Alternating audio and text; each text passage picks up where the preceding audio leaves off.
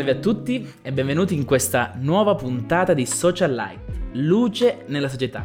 Grazie per eh, aver eh, consultato e ascoltato i nostri contenuti e quest'oggi eh, racconteremo una storia davvero speciale, una storia d'amore in un periodo, eh, quello che stiamo vivendo, che eh, non è il più felice, in un periodo di guerre e di difficoltà. E, e, per raccontare questa storia ho il piacere di presentarvi eh, Davide e Natalia. E grazie per essere qui con noi. Ciao, buonasera, grazie per l'invito. È davvero un piacere avervi, avervi qui, eh, anche perché davvero in un periodo in cui eh, c'è davvero tanta sofferenza, c'è davvero così eh, una guerra che magari uno in questo periodo pensa di pensa, uno quando pensa alla parola guerra pensa a una cosa di passato. E invece viverla oggi eh, sicuramente ci fa riflettere. Guarda, io onestamente eh, vorrei cominciare prima di tutto eh, nel scoprire eh, chi è Davide e chi è Natalia e come si sono conosciuti. Oh, ok, te, lo racconto subito. Sì, vai. Davide è, è un uomo, vorrei dire ragazzo, ma in realtà non gioca a favore è un uomo di 48 anni, operaio ittico, eh, non pescatore, allevamento. Noi facciamo riproduzione di spigole orate di Pachino, provincia di Siracusa.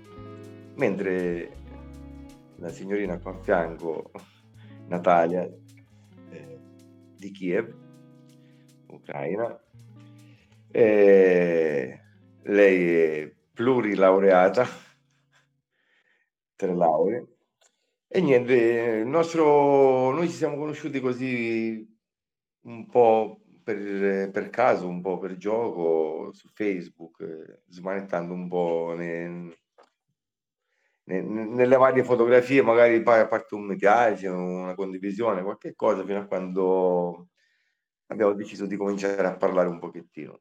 Ehm, abbiamo parlato per tanti mesi, ehm, del più, del meno abbiamo notato che tante cose erano in comune tra di noi, eh, fino a quando è arrivato, ci siamo accorti, accorti che eh, volevamo incontrarci. Ed è arrivato quel fatidico giorno di novembre che lei mi fa la bella sorpresa di venire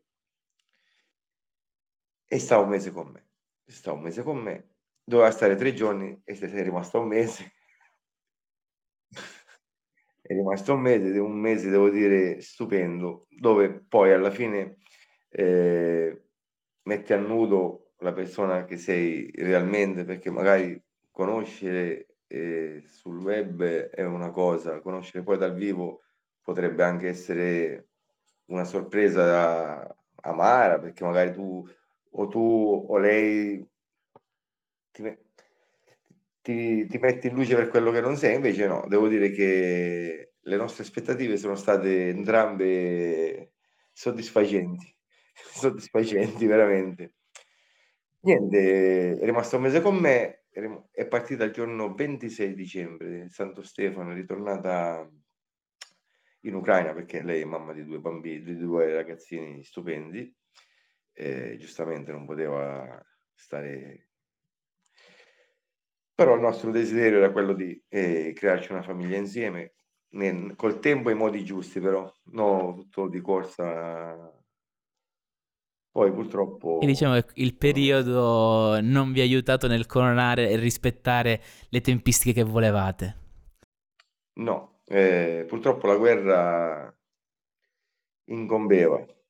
Io dicevo a Natalia di scappare, Natalia ma non solo Natalia, come tutto forse un po' il loro popolo eh, hanno un po' sottovalutato eh, Putin perché hanno vissuto sempre con quest'ombra della guerra sulle spalle, oggi, domani, oggi, domani, credevano che anche questa sarebbe stata magari eh, qualcosa di passeggero, solita... di breve. Eh. E invece no. Invece purtroppo devo dire che Putin con tutta la sua forza è entrato in Ucraina, ha fatto un bel po' di danno come sta continuando a fare, devo dire. Ma fortunatamente ancora io e Natalia riusciamo riuscivamo a avere dei contatti, riusciamo a essere in contatto. Ehm, io io le dicevo: "Scappa finché sei in tempo", perché da diciamo dalla dalla parte del confine polacco c'era ancora una via di fuga. L lei ha temporeggiato un pochettino comprensibile, eh, perché poi, ehm, parlare al di fuori di queste situazioni viene tutto Sì, facile. sì, esatto. Viverle poi è un'altra Viver cosa. viverle è è è molto più complicato. Sì, anche perché Tu Natalia Gios comunque aveva un lavoro, una famiglia, quindi, aveva il ehm, suo una lavoro, i casa, bambini eh, i bambini a scuola esatto, quindi casa. lasciare era era complicato comunque sicuramente. Sì, sì, sì, sì. Poi un pomeriggio durante una telefonata se si può chiamare telefonata perché è stata ta talmente breve io ho percepito il suo terrore perché stavano bombardando proprio il quartiere dove abitava lei. Ehm, lei mi mi ha detto solo 2 parole: "Sto scappando" "ti faccio avere notizie." E giustamente Immagino dentro di te la la tensione, l'ansia. Io già ero teso prima, perché dal momento che è iniziata la guerra in Ucraina non sono più andato neanche a lavorare perché non riuscivo a scollarmi dal televisore, perché volevo stare sempre volevo vedere l'evolversi della cosa. Ehm, dopo la nostra ultima telefonata avevo percepito il terrore, ehm, e cosa facevo? Un uomo che ama una donna penso che non può stare con le mani in mano e girarsi i pollici. E quindi qui qui arriviamo nel gesto d'amore che, per quanto mi riguarda, secondo me è stato molto bello e importante. Ehm, perché tu quindi non sei voluto stare con le mani in mano e cosa hai fatto? Da lì si è scatenata una gara di solidarietà. Ehm, il mio principale mi ha detto che assolutamente quello che stavo facendo era giusto mi avrebbe dato lui, ehm, i fondi per andare a prenderla, di non preoccuparmi di niente, dovevo solo chiedere quello che avevo bisogno. Mi ha messo tutto a disposizione. Un'altra persona mi ha contattato perché ha saputo questa cosa, ha organizzato anche lui una raccolta fondi per farmi fare questo viaggio nella più totale serenità possibile e immaginabile. Un mio collega si è offerto volontario di accompagnarmi in questa impresa perché comunque andata e ritorno sono 6000 chilometri. Pesante, davvero pesante. Ehm l'indomani mattina mi son messo in viaggio, io e il mio collega. Ehm, il dopo 32, 33 ore ero al confine con l'Ucraina. Di di Natalia sapevo a ricevevo dei messaggi che dicevano solo che stava bene, che si era messa in salvo, ehm, però era ancora in Ucraina. Loro purtroppo non potevano dire dove erano quando scappavano perché sono monitorati e purtroppo, mi dispiace dirlo, ma, ehm, non aspettavano altro che sapere dove andare a bombardare. Dunque loro stanno molto attenti a divulgare informazioni. Dunque io ero sono partita sono partito a mo a scatola chiusa, a mosca cieca. Mi ha detto: "Quando, ehm, valicherò il confine ti farò sapere dove dove sono." Intanto io sono partito. Dopo 33 ore sono arrivato al confine. Sul sul mio profilo c'è il video di quando di quando l'ho trovata, che oltretutto ce l'avevo pure a fianco non me ne ero neanche accorto, E niente, siamo arrivati e li ho fatti subito salire sul furgone. Però, ehm, devo dire un'altra cosa, ehm, io avevo un pulmino 9 posti. Non sarebbe stato giusto fare questo viaggio e tornare e pensare solo per me e Natalia coi suoi figli. Avevo dei posti liberi e ho fatto salire un'altra donna con altri 2 bambini e li ho portati qua con noi a Pachino. Ehm, mi dispiace non aver potuto aiutare più persone, anche se un'altra donna con un'altra bambina l'ho fatta arri un altro bambino l'ho fatto arrivare in secondo tempo. Però, ehm, se avessi saputo sinceramente che avrei fatto tutto il viaggio senza mai un posto di blocco, senza mai un controllo, a costo di buttarli uno sopra un altro, avrei portato molte più persone, le avrei portate qua. Poi avrei trovato la solidarietà di tante persone perché l'ho trovata, mi, stanno, mi hanno aiutato, mi, mi stanno aiutando, eh, mi, mi, ricevo sempre telefonate.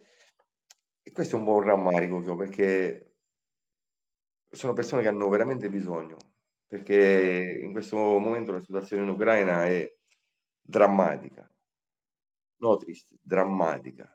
E I media trasmettono con, con le censure, come, tutto, come tutti sapete, vi posso garantire che molte atrocità sono tenute nascoste, molte violenze, molti abusi. È un, uno scenario apocalittico, apocalittico e spero che nessuno al mondo si debba trovare in questa situazione. Purtroppo eh, succede anche di persone che mi vengono a dire ah, dobbiamo pensare prima agli italiani, ma io penso sempre eh, tutti possiamo, speriamo mai, ma tutti possiamo trovarci in questa situazione. Perché non aiutare? Io alla fine ho sempre, io ho realizzato il mio sogno di avere la donna che amo qua vicino a me però le altre persone le ho tenute con me in casa per due settimane, il tempo che abbiamo sistemato anche loro. Sinceramente, dove mangiamo in tre potevamo mangiare anche in sei, non mi sono mai creato questo problema. Loro sono un popolo che hanno una dignità immensa, già lavorano da dieci giorni perché non vogliono pesare sulle spalle di nessuno. Il, che voglio precisare che il fatto che loro lavorano è la loro volontà, non è volontà nostra. Non sono forzati ad andare a lavorare, loro possono stare a casa benissimo, è la loro volontà è di lavorare e inserirsi nella società italiana, pagare le tasse, quello che sia, come, come le persone normali.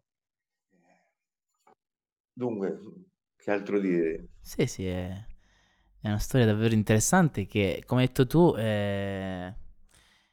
essere utile comunque, cioè, molto spesso forse i media danno un, pes- un messaggio dello straniero come un nemico da combattere. E invece anche questa storia ci, ci fa capire come siamo tutti su questa terra, siamo tutti fratelli e aiutarci, dare una mano a vicenda è forse la cosa più importante, il messaggio più importante che dovremmo approfondire, soprattutto in questo periodo in cui ci sono persone che stanno soffrendo. E quindi... Infatti, infatti. Sono, sono d'accordissimo con te perché ho visto con i miei occhi quello che sta succedendo. E non siamo qua per dire ma l'America, ma eh, la Libia. Siamo, in questo momento questa è una guerra atroce dove chi, come tutte le guerre le conseguenze le pagano i civili, purtroppo.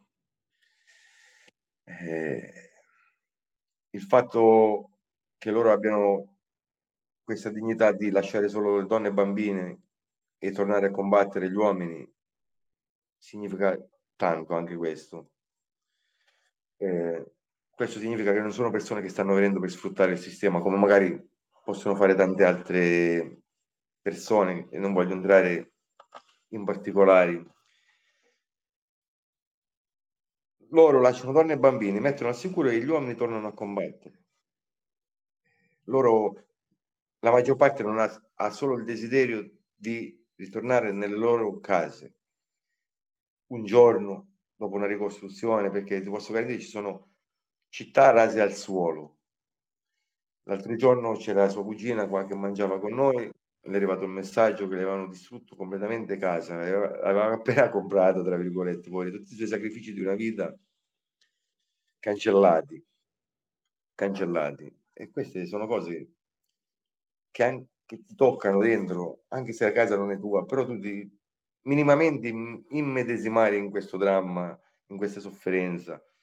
Eh, io evito, loro non guardano televisione per natura, ma io evito, io evito, perché purtroppo in televisione, accendere la televisione può essere traumatico in questo momento. Dunque, eh, noi viviamo la nostra vita, eh, arriviamo a casa dopo il lavoro, Natalia mi mette la musica, mi fa ballare, stiamo benissimo, noi ceniamo, eh, facciamo, portiamo i bambini al mare a fare una passeggiata sulla spiaggia, di qua, di là. Ed felice. Una vita normale, sì. una vita normale. Allora io... Speriamo solo di mettere in un angolo questo brutto ricordo. Esatto. Io vorrei tornare un po' a quel momento in cui finalmente vi siete riabbracciati, no? E vorrei chiedere a te o a Natalia, se se la sente, qual è stata la sensazione, l'emozione che avete provato nel riabbracciarvi finalmente dopo tutto quello che... Eh, tutta la tensione che avevate accumulato in quel periodo? Okay. Natalia emozionata, mm-hmm. rispondo io. Vai, vai, vai. Guarda, eh, c'è stato, c'è stato un momento quando io, quando ci siamo incontrati, dove io magari le, non, ho, non ho voluto appositamente fare prendere il sopravvento alle emozioni, perché c'erano i bambini. E in quel momento io dovevo, dovevo portare, a, questo è quello che mi faceva dire il mio cuore, eh, la mia testa in quel momento, io in quel momento per loro ero l'ancora di salvezza e anche una lacrima magari avrebbe dato ancora un po' di paura per i ragazzi. Invece io volevo farli sentire il più al sicuro possibile.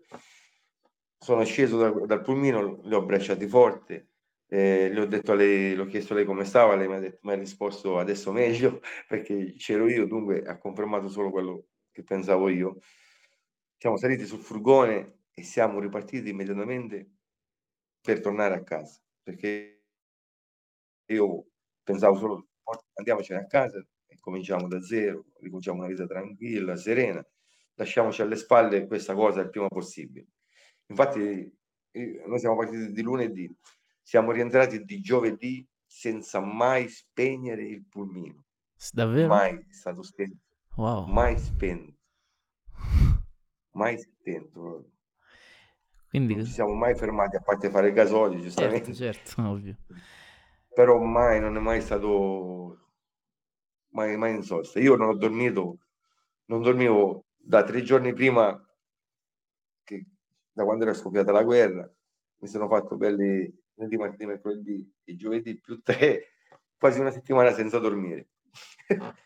perché al ritorno non mi sono riuscito a rilassare perché avevo un po' l'adrenalina, eh, la felicità perché ero riuscito a, a, a, trovarla ma volevo tornare a casa, volevo tornare a casa più presto. Quando sono arrivato qua a Pachino stavo per svenire, mm. stavo per svenire, non ce la facevo più, sono sceso dal pulmino che, che stavo per, per, svenire veramente. Però poi ne, ne passa la pena, alla fine il mio, il mio sacrificio non è niente, perché una settimana senza dormire in confronto a quello che passano loro, che, che stanno passando, che cos'è? Non è niente. Allora, io penso che ci saranno persone che che è più di un mese che non dormono per quello che sta succedendo. Ogni notte, di là, sì. E allora io, spulciando un pochettino su internet, eh, ci sono diversi, eh, diversi commenti sulla, tu- sulla vostra storia in cui ti definiscono a te, Davide, come un eroe. Tu ti senti davvero così? Oh, che bella domanda che mi hai fatto. E, e ti rispondo volentieri, guarda. Io non sono un eroe, io ho fatto la cosa giusta, perché se un uomo dice di amare una persona, si butta tra le fiamme per andare a salvarla. Ho fatto un'altra cosa giusta, che era quella di cercare di portare in salvo qualcun altro, perché ho avuto quella razionalità magari di, di pensare questa cosa, ma gli eroi sono loro, perché stanno subendo con dignità tante brutte cose. Sono loro i veri eroi. I loro uomini che tornano e combattono. Non sono io. Io sono andato a prendere delle persone e portarle in salvo, portarle al sicuro. Loro sono gli eroi. Lei è un eroe perché lei è scappata con due bambini da sola in macchina mentre bombardavano casa sua nelle ore di coprifuoco. Rischiava di prendersi le pallottole anche da, dal fuoco amico. Dunque, Dunque l'eroe è lei, non sono io.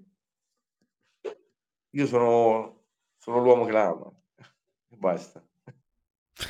Eh, Davide, eh, questa risposta davvero mette tantissima dignità anche a te come uomo. È davvero è, è stata una bellissima risposta che ci fa anche riflettere sul periodo che stiamo vivendo. E mm, io sinceramente la domanda che volevo farti era, eh, secondo te, eh, tu hai avuto il coraggio, anche perché dettato comunque da un sentimento molto grande, di andare, lasciare, lasciare tutto e cercare di, eh, eh, di prendere comunque la donna che amavi e aiut- ancora di più aiutare anche altre persone. Secondo te, eh, un italiano medio, una persona normale che ci sta ascoltando magari, cosa potrebbe fare per, per aiutare in questo momento l'Ucraina? Allora, non è, non è difficile la risposta, magari, magari è un po' complessa perché ci sono tante persone che hanno la possibilità economica di aiutare, ma non hanno magari la possibilità per motivi di lavoro, per motivi aziendali e, e si perdono lì. Ci sono tante persone che non hanno la possibilità economica di aiutare, però vorrebbero aiutare queste persone. E tutto, tutto sta a farli trovare, metterli insieme e si può ottenere tutto, tutto. Se ci sono riuscito io da Pachino, che è l'ultimo paese d'Italia, che è proprio l'ultimo paese, a parte Portopalo, che è qua attaccato, Sì, sì, però... diciamo che ormai quei 3, quei 3-4 km non fanno più differenza. esatto. Su 6.000 comunque Sì, non fanno differenza. Ma se ce l'ho fatta io da qua, pensate chi è più vicino, chi è a Milano, chi è a Treviso, o chi è in Germania, ma cosa può fare? Potrebbe fare molto di più di quello che ho fatto io, molto. Io spero solo di, di aver dato quell'input perché mi è arrivato, eh, quando tornavo mi hanno chiamato mio cugino dalla Germania mi ha detto abbiamo visto quello che hai fatto, lo stiamo facendo anche noi, stiamo organizzando un pullman, stiamo andando a prendere. Ma io non voglio il merito di questa cosa, io voglio solo avere la felicità di, di dire guarda, ho dato quel coraggio di farlo, perché se l'ho fatto io possono capire che lo possono fare tutti, non è difficile, va, non è, cioè, questione solo di volontà, no di coraggio. Perché magari se cominci a pensare a quello che ti su- può succedere, magari un po' ti freni. Io non ho pensato, io ho detto, no, eh, io la mia donna là, con due bambini, non la lascio, oh, finita la discussione, vado, eh, me la vado a prendere, finita la discussione. Cioè, eh, non, non avrebbe avuto senso per me, eh, col senno di poi, se fosse successo qualcosa a lei, che, che senso avrebbe avuto la mia vita? Non, avrebbe, non mi sarei mai sentito un uomo, ti dico la verità. Io sono, scusami, sono quasi vent'anni che sono un volontario delle, Miser- delle Misericordie d'Italia. Tra l'altro la sede è a Firenze, la, la sede principale. Eh, fare il volo- Tutti mi chiedono perché eh, fai volontariato, ti fa stare meglio? No, fare il volontario deve fare stare bene gli altri, non deve fare stare bene te stesso, perché se lo fai per uno scopo non lo fai. Questo vale anche per questa cosa. Quindi diciamo che è anche l'esperienza del volontariato che comunque ti, ha, ti porta a fare questi ragionamenti, questi proiettati al aiutare l'altro. Ma eh, io sono cresciuto, in... tu sei di Gela, mi hai detto. Vittoria, sì. Eh sì, di Vittoria, scusa. Siamo lì. Sì, sì, sì, anche lì 30 km, però uguali. Allora, tu sarai giovanissimo, quanti anni hai, scusami? 30. Ah, non sei proprio giovanissimo. Esatto, io l'ho anticipato prima, non sono così giovanissimo, eh. Ecco, diciamo, diciamo che però tu sai la realtà magari della Sicilia degli anni Ottanta. Certo. Oh, io sono cresciuto in, in una realtà dove dovevi decidere da che parte stare. E io ho scelto sempre di stare dalla parte del bene. Eh, l'omertà, tante, tante di queste brutte cose a me non piacciono. Non sono mai piaciute. Io non sono siciliano di origine, sono piemontese di origine. Sono padre, padre siculo, madre siciliana. Eh, scusa, padre siculo, madre piemontese. Eh, dunque sono, diciamo, mezzo sangue. Eh, io ho sempre, eh, ho sempre deciso io quello che era giusto, ho sempre guardato con i miei occhi e, stabilito quello che era giusto ed era sbagliato. Ho avuto un'educa- un'educazione che mi ha portato a fare delle scelte giuste. E se oggi no, non sono una persona ricca, ma dei soldi, io, sai, sinceramente non ho mai dato più valore di quello che poi effettivamente sono i soldi. Eh, ci sono tante cose che vengono prima dei soldi, che sono di valore e non sono i soldi. Dunque, il volontariato, il volontariato è solo quella cosa che ha fatto sì che venisse fuori magari la mia anima. Mm-hmm. È solo il risultato di una scelta di vita eh, che viene da molto eh, prima. Esatto. Infatti, sì. Sì, sì, allora, io ci avviamo verso la conclusione, anche perché giustamente vi devo lasciare la vostra vita, eh, visto che eh, state vivendo appunto questa, questa nuova fase. E prima vorrei fare una piccola curiosità, eh, perché tu non conoscevi i figli di Natalia, no? No. Ok. Eh, quindi adesso... Li conoscevo di vista. Uh-huh. Di vista perché ci vedevamo sulle videochiamate, però sì. c'era solo un gioco con la mano, non, certo. non di più. E a- adesso eh, tu ci hai raccontato un pochettino della quotidianità, che del ritorno a casa e tutto. Eh, adesso che state insieme, ehm, eh, che, che, qual è la, la, tua felicità nel vedere un quadretto di famiglia felice, veder, vederlo lì tangibile a pochissimi metri da te, viverlo ogni giorno? Guarda, entrare in casa dopo un giorno di lavoro insieme a Natalia, perché Natalia ha avuto anche la fortuna che mio datore di lavoro l'ha fatto entrare a lavorare dove lavoro io. Dunque torniamo a casa insieme e i ragazzi ci aspettano dietro la porta appena sentono la porta che si apre. Lei se li abbraccia, se li bacia, a me mi danno il 5 appena arrivo. Eh, ci siamo una famiglia che si è allargata. Tra l'altro, tra poco, qualche mese diventerò nonno, dunque c'ho un figlio bello grande. e lei nonna. E lei nonna. Esatto. Quindi allarghiamo ancora di più la famiglia. Allarghiamo, sì, allarghiamo. Eh. Bene.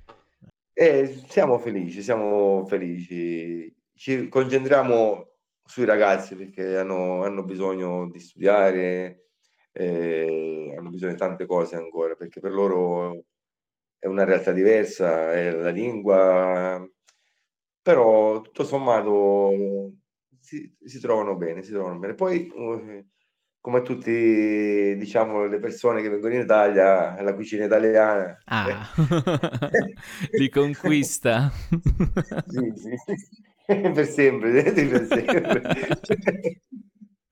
Bene. Hanno avuto anche questa fortuna di trovare uno che è bravo a cucinare. Ecco, ecco, la fortuna non viene mai da sola, quindi Bene, noi siamo davvero felici di vedervi così felici ed entusiasti. E per concludere io vorrei, vorrei anche chiedervi non so se vuoi rispondere anche Natalia, ma anche, va bene anche solo te Davide, e, ehm, alla luce di tutta questa storia fantastica che ci ha raccontato quest'oggi, eh, fatta di amore in un periodo particolare, che è quello che sta vivendo l'Ucraina in questo momento.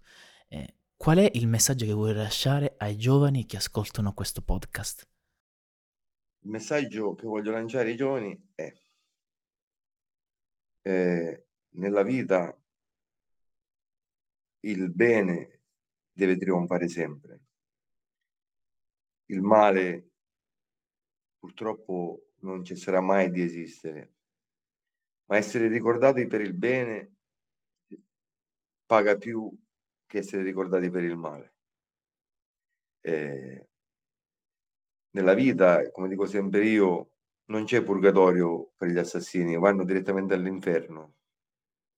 Ma chi salva una vita è benedetto da Dio per sempre.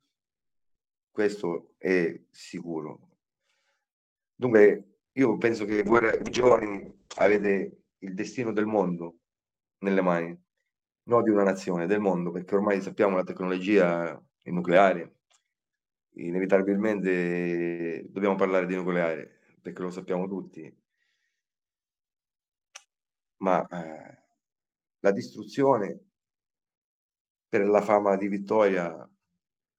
Quando uno può conquistare il mondo, ma quando hai conquistato il mondo al prezzo di distruggere tutto, alla fine non hai conquistato niente. Solo macerie, solo rovine e basta. Dunque, ragazzi, eh, fate solo del bene e aiutate. Non, eh, non cadete nella trappola, nella trappola delle tentazioni, dei soldi, eh, di qualunque cosa possa farvi prendere una strada sbagliata. Il bene trionfa sempre sul male, prima o poi, a qualsiasi costo. Questo è sicuro. E la storia ce l'ha insegnato. Eh sì, è vero, ed è un messaggio che secondo me, conclusione che ci ha lasciato è bellissimo comunque.